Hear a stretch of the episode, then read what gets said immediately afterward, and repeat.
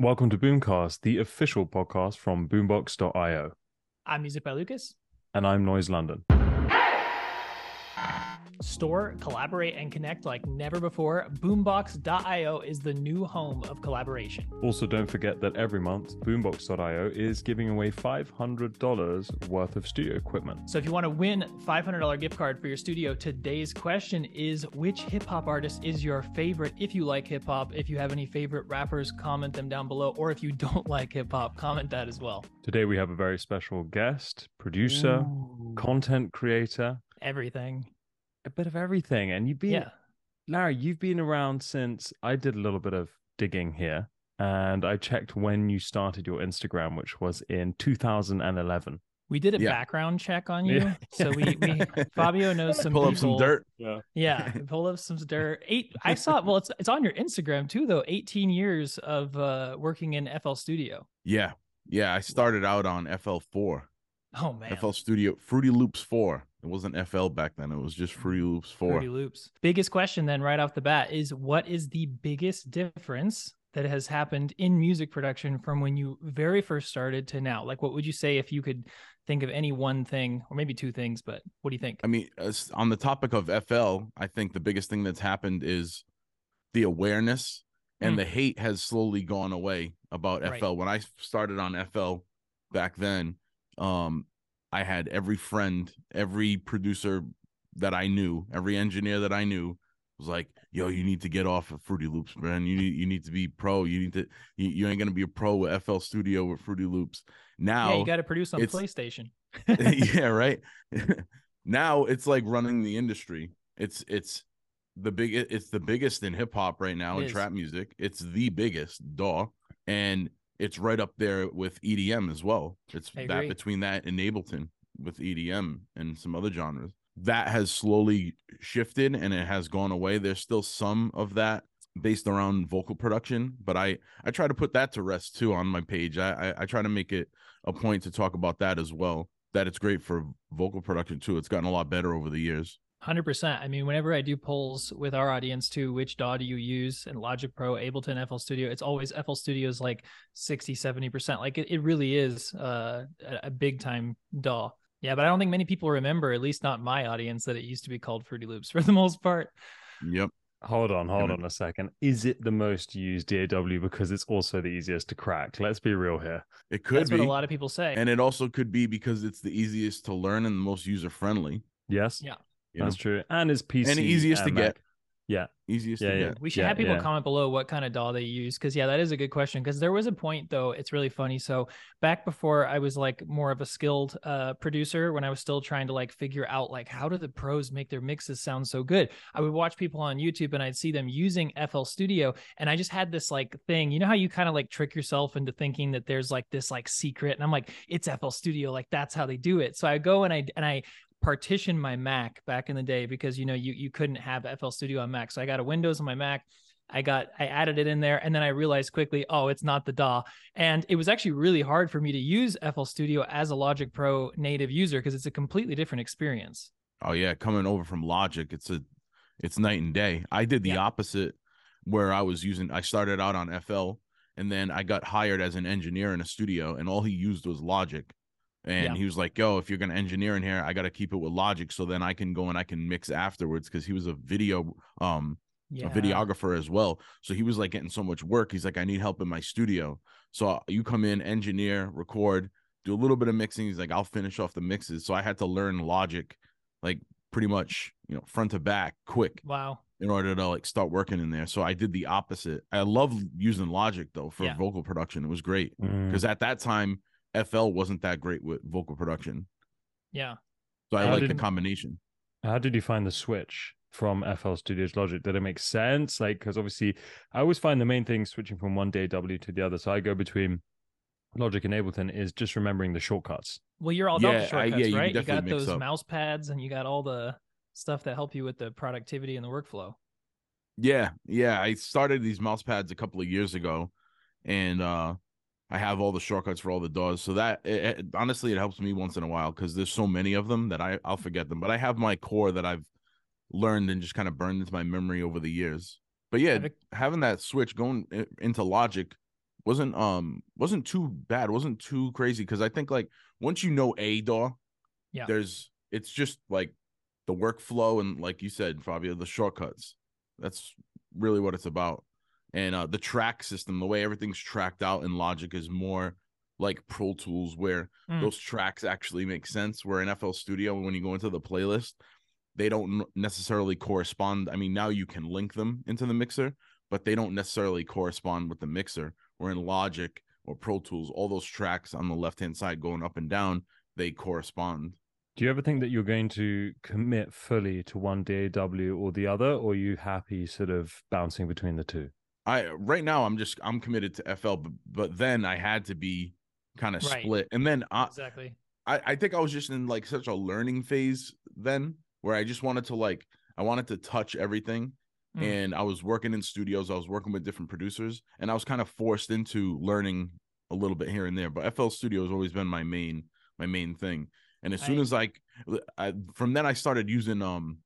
What else did this guy use? He used Nuendo, which is Cubase, Mhm. right? Mm-hmm. So I learned that as well for vocal production because he was um between Mac and Windows. So in Mac, uh, in his studio, he was using Logic, and then when he was uh switched to Windows, we were using Nuendo and Cubase, Mm. and um I got to learn that, and then I started using Cubase in my studio as well when I was doing vocal production and I was booking clients. I started, I was using Cubase, and then slowly I would like bounce those vocals out into FL because I could mix better in FL. Right. Personally, I could I could get a cleaner mix in FL. But the recording process just wasn't flowing correctly for me. It wasn't flowing nice as as nice as those other DAWs. So if you guys don't know, Larry, Larry has this. I got it. Just in case you don't know, Larry Ohh has this catchphrase, like in all of his posts on all of his marketing. It's always "You get me." So Hmm. that's what I wanted to know where that came from. yeah. Uh so it, it was started as an inside joke. I don't know if you've seen Hmm. uh my my bro Peter Piffin. I've done a ton of music with him and we've put out countless projects. And we would we'd be hanging out in the studio together a lot. We'd watching videos and off time doing music and we stumbled across, you know, the guy, the man's not hot guy. Mm. Probably you might know he's from the UK. He has his own variety show, right? Yeah. It's like Yeah, it's yeah. like a big, big variety show where He he does does, all these different characters. And he would say it all the time with, this one specific character. It was like an Uber driver character. And we just like latched onto it. Uh-huh. And it, it went from him saying it kind of like more proper, like you get me, you get me, into us just going back and forth with you get me. And then it just started popping up in everyday conversations, inside joke. From there, I started like just sprinkling it in my social media, like not even Right. saying it Right. um in my content, just putting it in the descriptions. And I would go to shows and people would start saying it to me. I'm like, Right. This is like so random but hilarious at the same time. So I just started putting in it all my content in some way, just trying to be funny with it. Yeah, and that's and I think really cool on 'cause it's- naturally. Yeah, and it's really something good for branding. I mean, it's something people think about when they think about you. Um, Mhm. also just all the stuff that you do, the mouse pads, the I, I those are things I think of. Like if someone was like, I would think FL Studio. Like there's certain things that I think of when I think Larry Ohh, and I think that's really important for uh producers to have, or or if they if it's something they want to do is to build a fan base, which so many do, uh, and and especially to be more of like an influencer, it's very important to be able to have you know your key elements that that stand out um were those things that you thought of like because the you get me you said it was kind of just it kind of just happened flew into the content has that always been something for you where things just kind of happened as they happened or did you have anything where you kind of planned out like this is going to be my brand Yeah, there was some things that were definitely calculated. I think things it's a combination of things that happen naturally, also having that in the back of my mind of the power of branding. Mhm. So I would always look out for certain things that would catch on naturally that I could use in branding like that. Like and then my um the logo that I used forever, I recently just kind of switched it up, especially like Yeah. my default was the same default for like on it like six years straight, Yeah. right? So uh that just happened naturally too. That came from a real photo shoot where uh a friend of mine turned it into a cartoonish looking thing, and then I just used it. it wasn't even supposed to be a logo, happened to be my logo. I would always have it spinning in at the beginning of videos. I got that Right. from uh I was inspired by Gary Vee's videos around Oh, that cool. time where he was putting those like different uh his logo in the very beginning mixed with a sound. So Mm. from there I started thinking, oh, I can mix this logo and have it be its own like I don't know what do you call it, like a Yeah. stinger almost. Yeah. Is that what it's called? Like how Netflix, you know, has the bong and the you know, the- exactly. yeah, yeah, like yeah, NBC, exactly. like Yeah. how NBC has the dun dun dun. How like exactly. logo Sonic pops branding. up with the peacock. Yeah. Yeah, love it. Uh, a visual with an audio Mhm. branding. Um, so it happened naturally, but at the same time, it was calculated in a way where I knew I could use this for branding and it would work. I want to know kind of what was going on at the beginning of your journey, how you set off, and you're still here. Well, okay, I know you started earlier than 2011, but you started Instagram in 2011.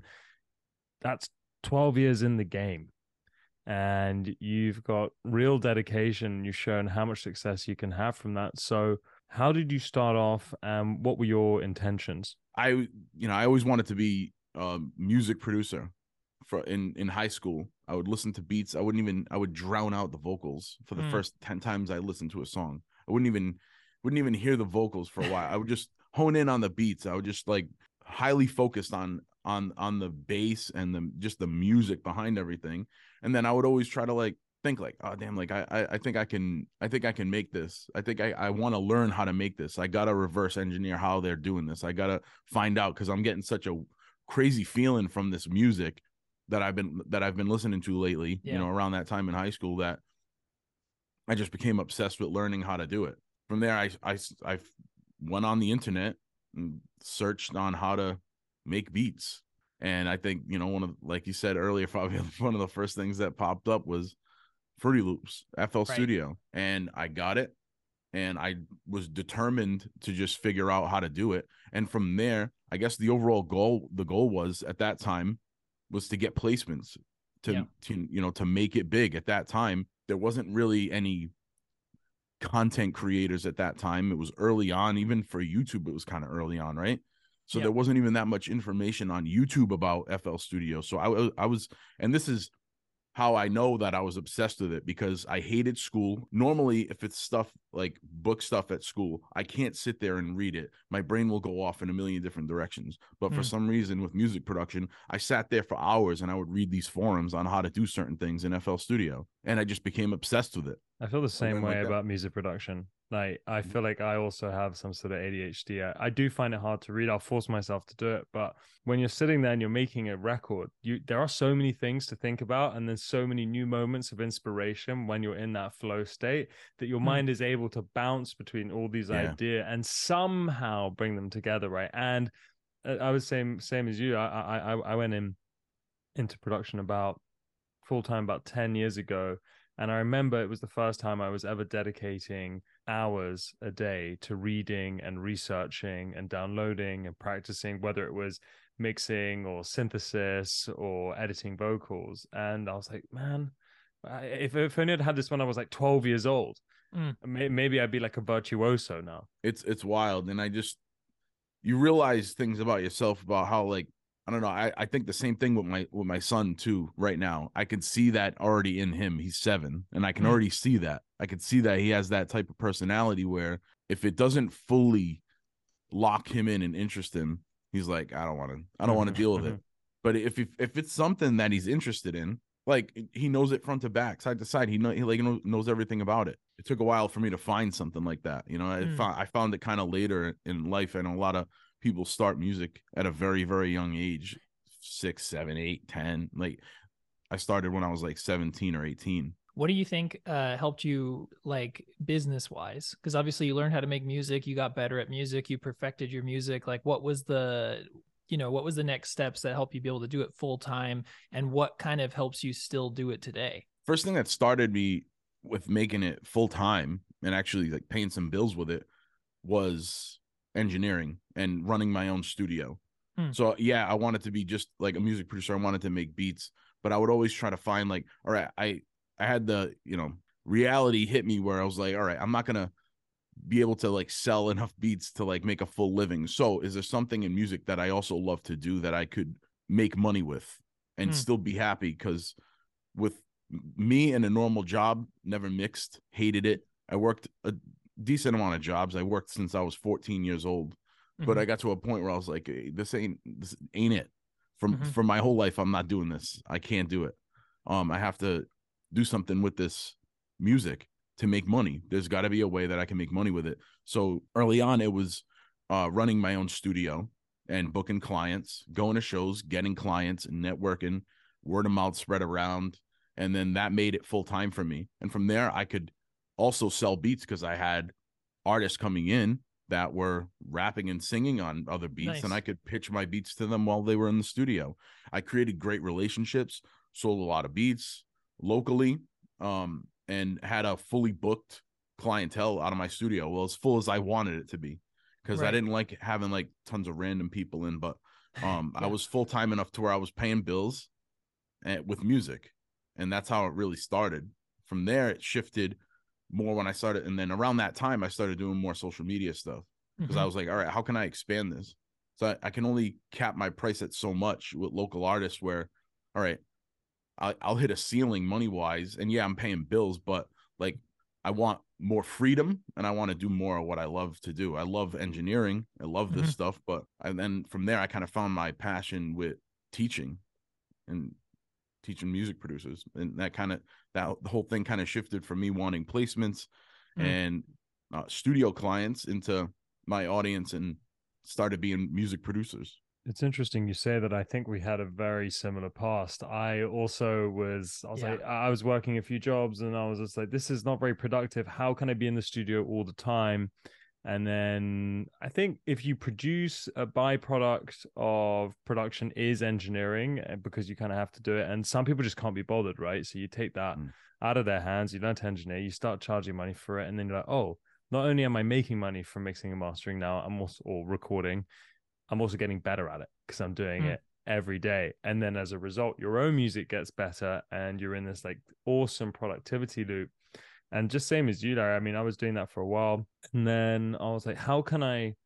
But right now, I'm only reaching an area of London, right? Or part of mm-hmm. London. How can I globalize my business? And then started Noize. And then I'm never, I, w- I never set out to be a content creator though. I don't know if you, if you felt the same but I never set out to be. I, I don't like the word influencer. I like the word content creator because influencer has a bad rap these days. It does. yeah. Um, and and it's funny how now I'm still able to do the things I love, like make music, engineer, but content creation definitely takes up mm. most of my time. Do you find it's the same with your day to day? Yeah, hundred percent. Because I think everybody has to be a content creator now. So even I don't that's our main thing is content creation. But I, in order to run the business and hold that attention, yeah, mm. like mm. content creation is always up there on the list.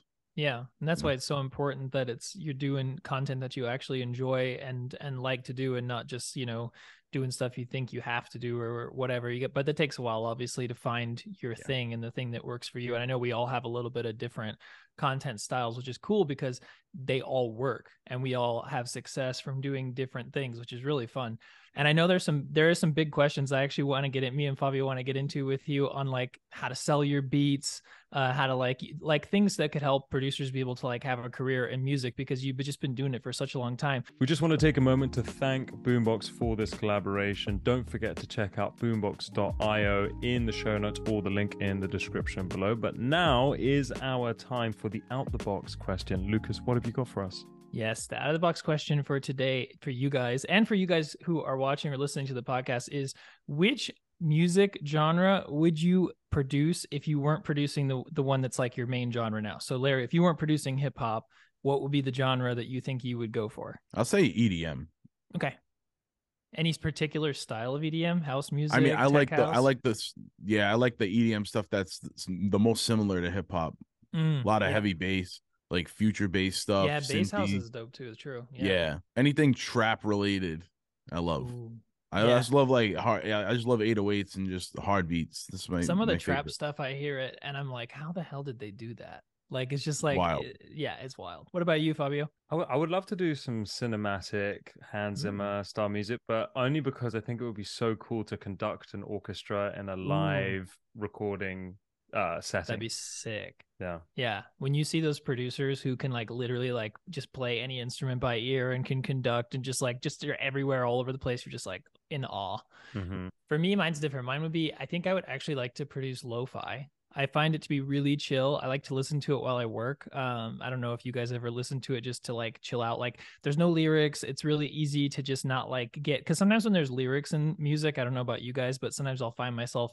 Well, Larry, you said you don't even listen to the lyrics, but I find myself getting caught up in them sometimes. So I do like lo-fi. Yeah, lo-fi is awesome. So let's get into the big question that uh, we have for you, which is basically like to anyone out there who wants to know how to like sell beats because i think that's something a, a good topic to talk about because we haven't covered that with anyone else before um, what are like some strategies uh, that you would have for someone especially someone maybe who doesn't really have a social media following yet yeah i guess i guess it's like anything else like how people selling products right now it's Mm. you got to be a you have to be and we just mentioned this Yeah. a few minutes ago too you have to be a content creator you Mm. just have to be that's the world we're living in now you're not going to sell beats unless you're creating some sort of content Mm. and the the days of putting up uh, a piece of art a visualizer are done right yes we i think we all can agree on that 100% those days are over. So it has to be interesting.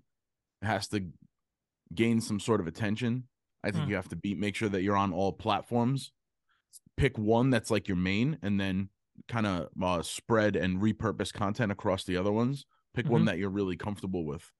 Everybody, a lot you- of people think that they have to like oh yeah be hundred percent on every sing- on every single platform. You could just pick one, but pick one that's really relevant. You know, like don't pick Yeah. one that is dying out, like maybe, like Tumblr. Snapchat. Like Snap, Yeah. what Snapchat's going to be my new uh platform to like sure to gain some attention. They, it, so pick a, a decent one that has a lot of attention on it and run with it. What do you think about producers who, because I hear this one all the time and I have my own opinions on it, but a lot of producers are scared to put their music out there because they think people are going to steal it. Uh, and that's like a common one. And I'm just curious what you think about that. Don't worry about it. Right. I know it's hard to think like if I mean if if people are stealing your music, that's a good thing. That means Yeah. that some people want it. So if you, you should you should like thrive to get your you know you you should like push towards getting your music stolen Yeah. because if it's not getting stolen, that means nobody wants it. That's So if your music's getting stolen like that, if it is, if your beats are getting ripped off of YouTube, that means people want it. That Yeah, means there's a product there for you to sell. I'm That means sure you can triple down on that. Plugin companies have the same approach now where they factor in people cracking their software into their price point because if loads of people are cracking your software it means loads of people are using it, it means it's good. Eventually people are going to buy it because they're going to get fed Yeah. up of uh, Exactly. you know the serial keys. But yeah a 100% and there was a, there was a story recently of this producer who just put out a, a he he he he made a, a J. Cole type beat and then J. Cole posted about this and he was like, Yeah, I actually just went onto YouTube, I was looking for a beat and did a whole record and then just gave it to him as a as a present. So you just never know. You just you know what what Yep. opportunities you're gonna create. I, I I I think it's we can't live in a time now where we have where we feel protective about mm. our art. And it's the same in the dance music scene, right? You can create a banger, send it to a DJ. That DJ might play it for six months and then not sign it. Right. right. And if you're hanging on to that one track, oh, maybe so and so's going to sign it, it's going to sign it, it's going to sign it, keeps playing, it, keeps playing it, and you're focusing on that rather than making another banger and supply it, right? You know, then don't Yeah. be protective of your art. Have Yeah. fun with it and just realize that if it's getting attention, if it's getting played, that's the best position you could be in. And that's one of the coolest things about Reels and TikTok and stuff too, though, is they're so short.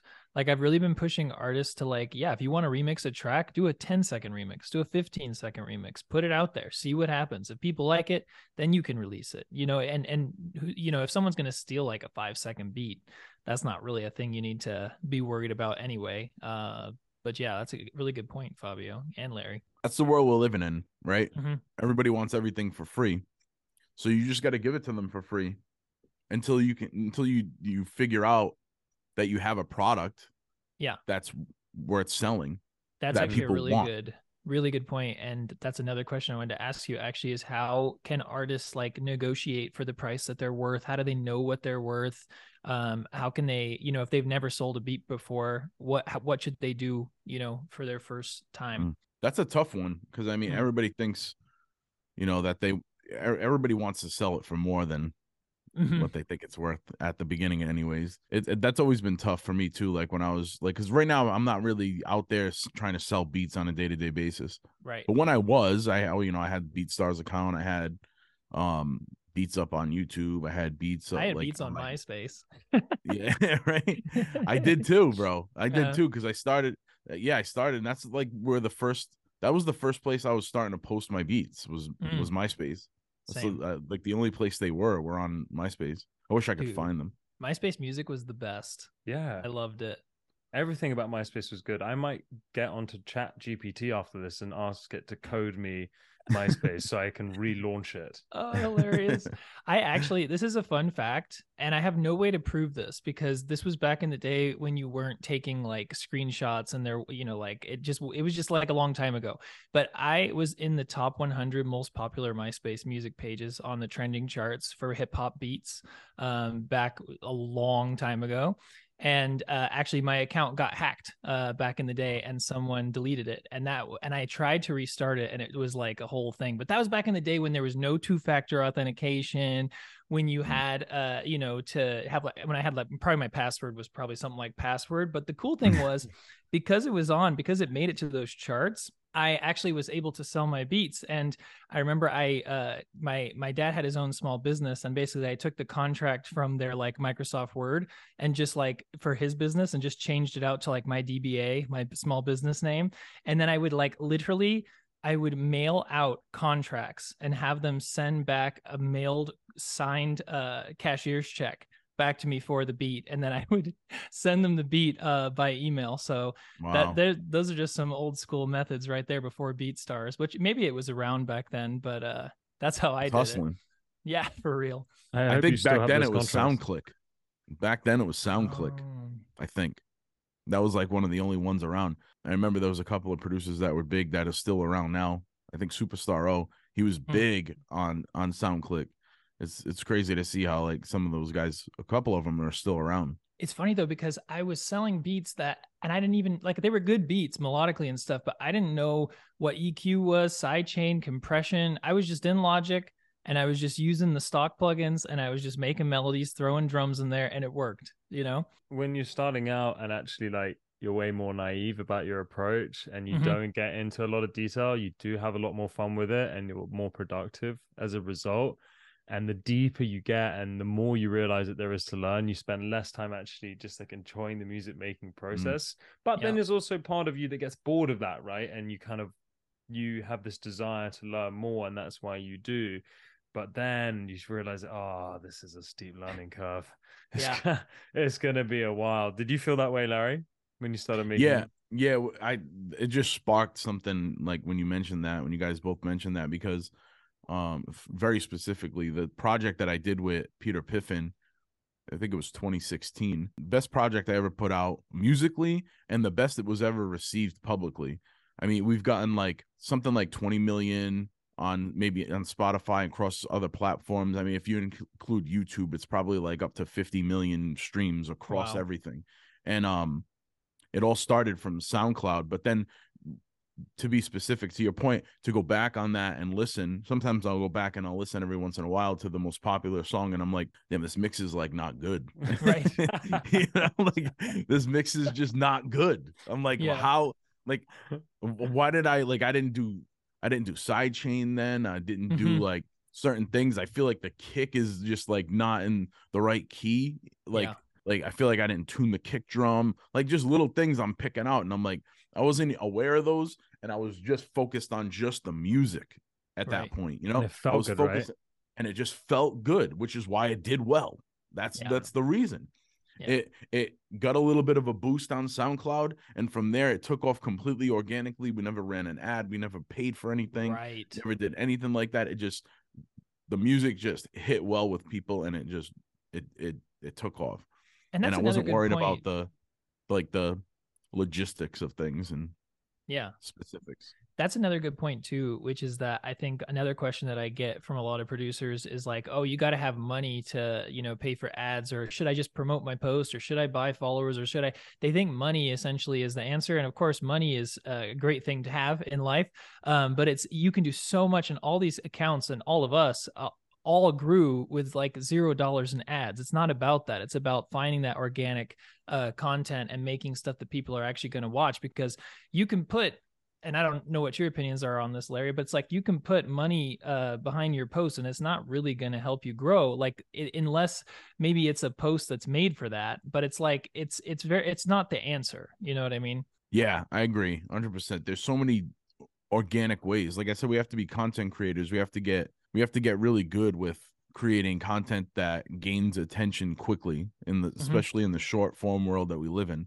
Of course, there's ways to do it with YouTube and long form and mm-hmm. like just music in general. I've seen people that are just like nonstop releasing music and they're not even uh, posting too much content, but somehow through Spotify. But then there's also a ceiling with that I've seen happen, and that happened with us uh, at the beginning because in 2016 I wasn't posting that much uh, content, especially mm. the way I do now. So the way we gained all that attention was directly from SoundCloud, pushed into Spotify, did really well in the whole Spotify world, had a lot of monthly listeners. Um, but then you you come to the realization that if we tried to do a show somewhere, nobody would come, right. nobody would know. Like, so right. how do you get those fans from Spotify? Because there's a ton of producers and artists right now that have legit plays and legit like millions of streams on right. on Spotify and but no one would come to a platforms. show. But nobody knows them. Mm-hmm. So it's like that's where that content creation comes in. Like you have to mm-hmm. learn how to pull those fans from Spotify. If that's the way that you've gained that attention, how do we pull those fans over? And to go back on the point of paying for things, yeah, you can pay for things. Say if you have a, you know, you got a thousand dollars to put on something to pay right. for some sort of promotion. Make sure that you're putting it in the right spots, mm. but also be real with the fact that if you paid for that and it did, you know, it did go to the right places and the attention just wasn't there. Like maybe the music just wouldn't go good on its own anyway. The mm-hmm. music wasn't that great. It just didn't hit right. So I mean, there's different ways to go about it. You can gain that attention by paying for it, or you can gain that attention by being really good at content creation, right? With organic content. Sounds like there's a piece of software missing in the industry that converts your Spotify followers to Instagram followers. Right. That's an app that needs to happen, mm-hmm. right? What excites you? Because you've been in it for 18 years. What excites you for the future? What's keeping you going? And um, what do you think the future looks like? Like for just in general for the music industry? I'd be curious to know your thoughts on that. Um, I think the big thing right now everybody's talking about is AI, right? Right. Everybody's talking about AI. I'm excited about it. Some people are nervous, some people are scared, some people haven't started a uh, a career and they're already scared. You know, some people haven't right. started making money with music and they're already petrified of AI. Like, damn, I'm like trying to get into this, and now mm-hmm. AI is already going to take my job. I don't think it's going to take people's jobs. Yeah.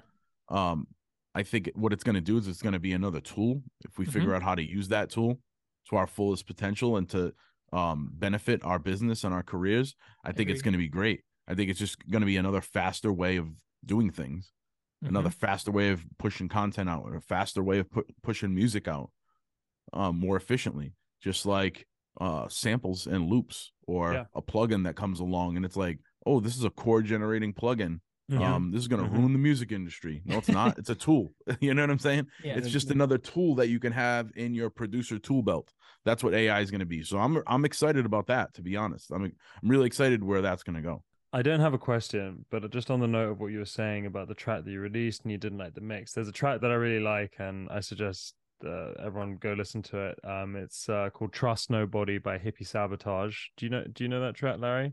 No and it's a it's a banger it's an absolute banger but like the mix is not that good like it's kind of mm. distorted and crunchy and is a bit muddy but man i vibe so hard to that doesn't record. matter right it's good enough for you to listen it's to a, it's a great record and i think this is this is something that i always tell my clients is a great mix is still a bad song but a great yeah. song can have Ooh. a bad mix Good you point. know like that and it's just like people 100%. are very focused on the engineering side of things which okay it's important uh, no doubt i'm an engineer so i support the fact that it is important yeah. but it's not as important as making a great record so go listen to that record guys see what you think and listen out for how i wasn't say bad the mix is how vibey the mix how is vibey let's, let's, okay. let's go with that I like it. Well, thank you so much, Larry, for taking the time to be here today and answering some of those big questions. I think it's super helpful and uh, always loving seeing your content. And I'm excited to continue to chat and uh, see where you're going and everything that you're doing in the future. Thanks, man. Thank you guys for having me. I appreciate it. Thank you so much, Larry. Don't forget that if you want a chance to win $500 worth of studio equipment, all you have to do is comment down below with what your favorite hip hop artist is and why. Yeah, or if you uh, want to comment, like we asked a bunch of questions in this video, so comment answers to any of those questions. But also go check out Larry Ohh. Larry, is it just at Larry Ohh on all uh, platforms? On every two H's. Yep. Two H's. Larry Ohh on every platform. Yep. There you go. And give this video a thumbs up. Make sure to subscribe if you want more of this type of content. And you can find me at Music by Lukas and myself at Noize underscore London. Everything and all the details are yeah. in the link in the description below. So don't worry and, if you missed it. And of course, Boombox is at boombox.io. Okay, let's do this. We'll see you guys next time. Bye, everybody. Peace. Later.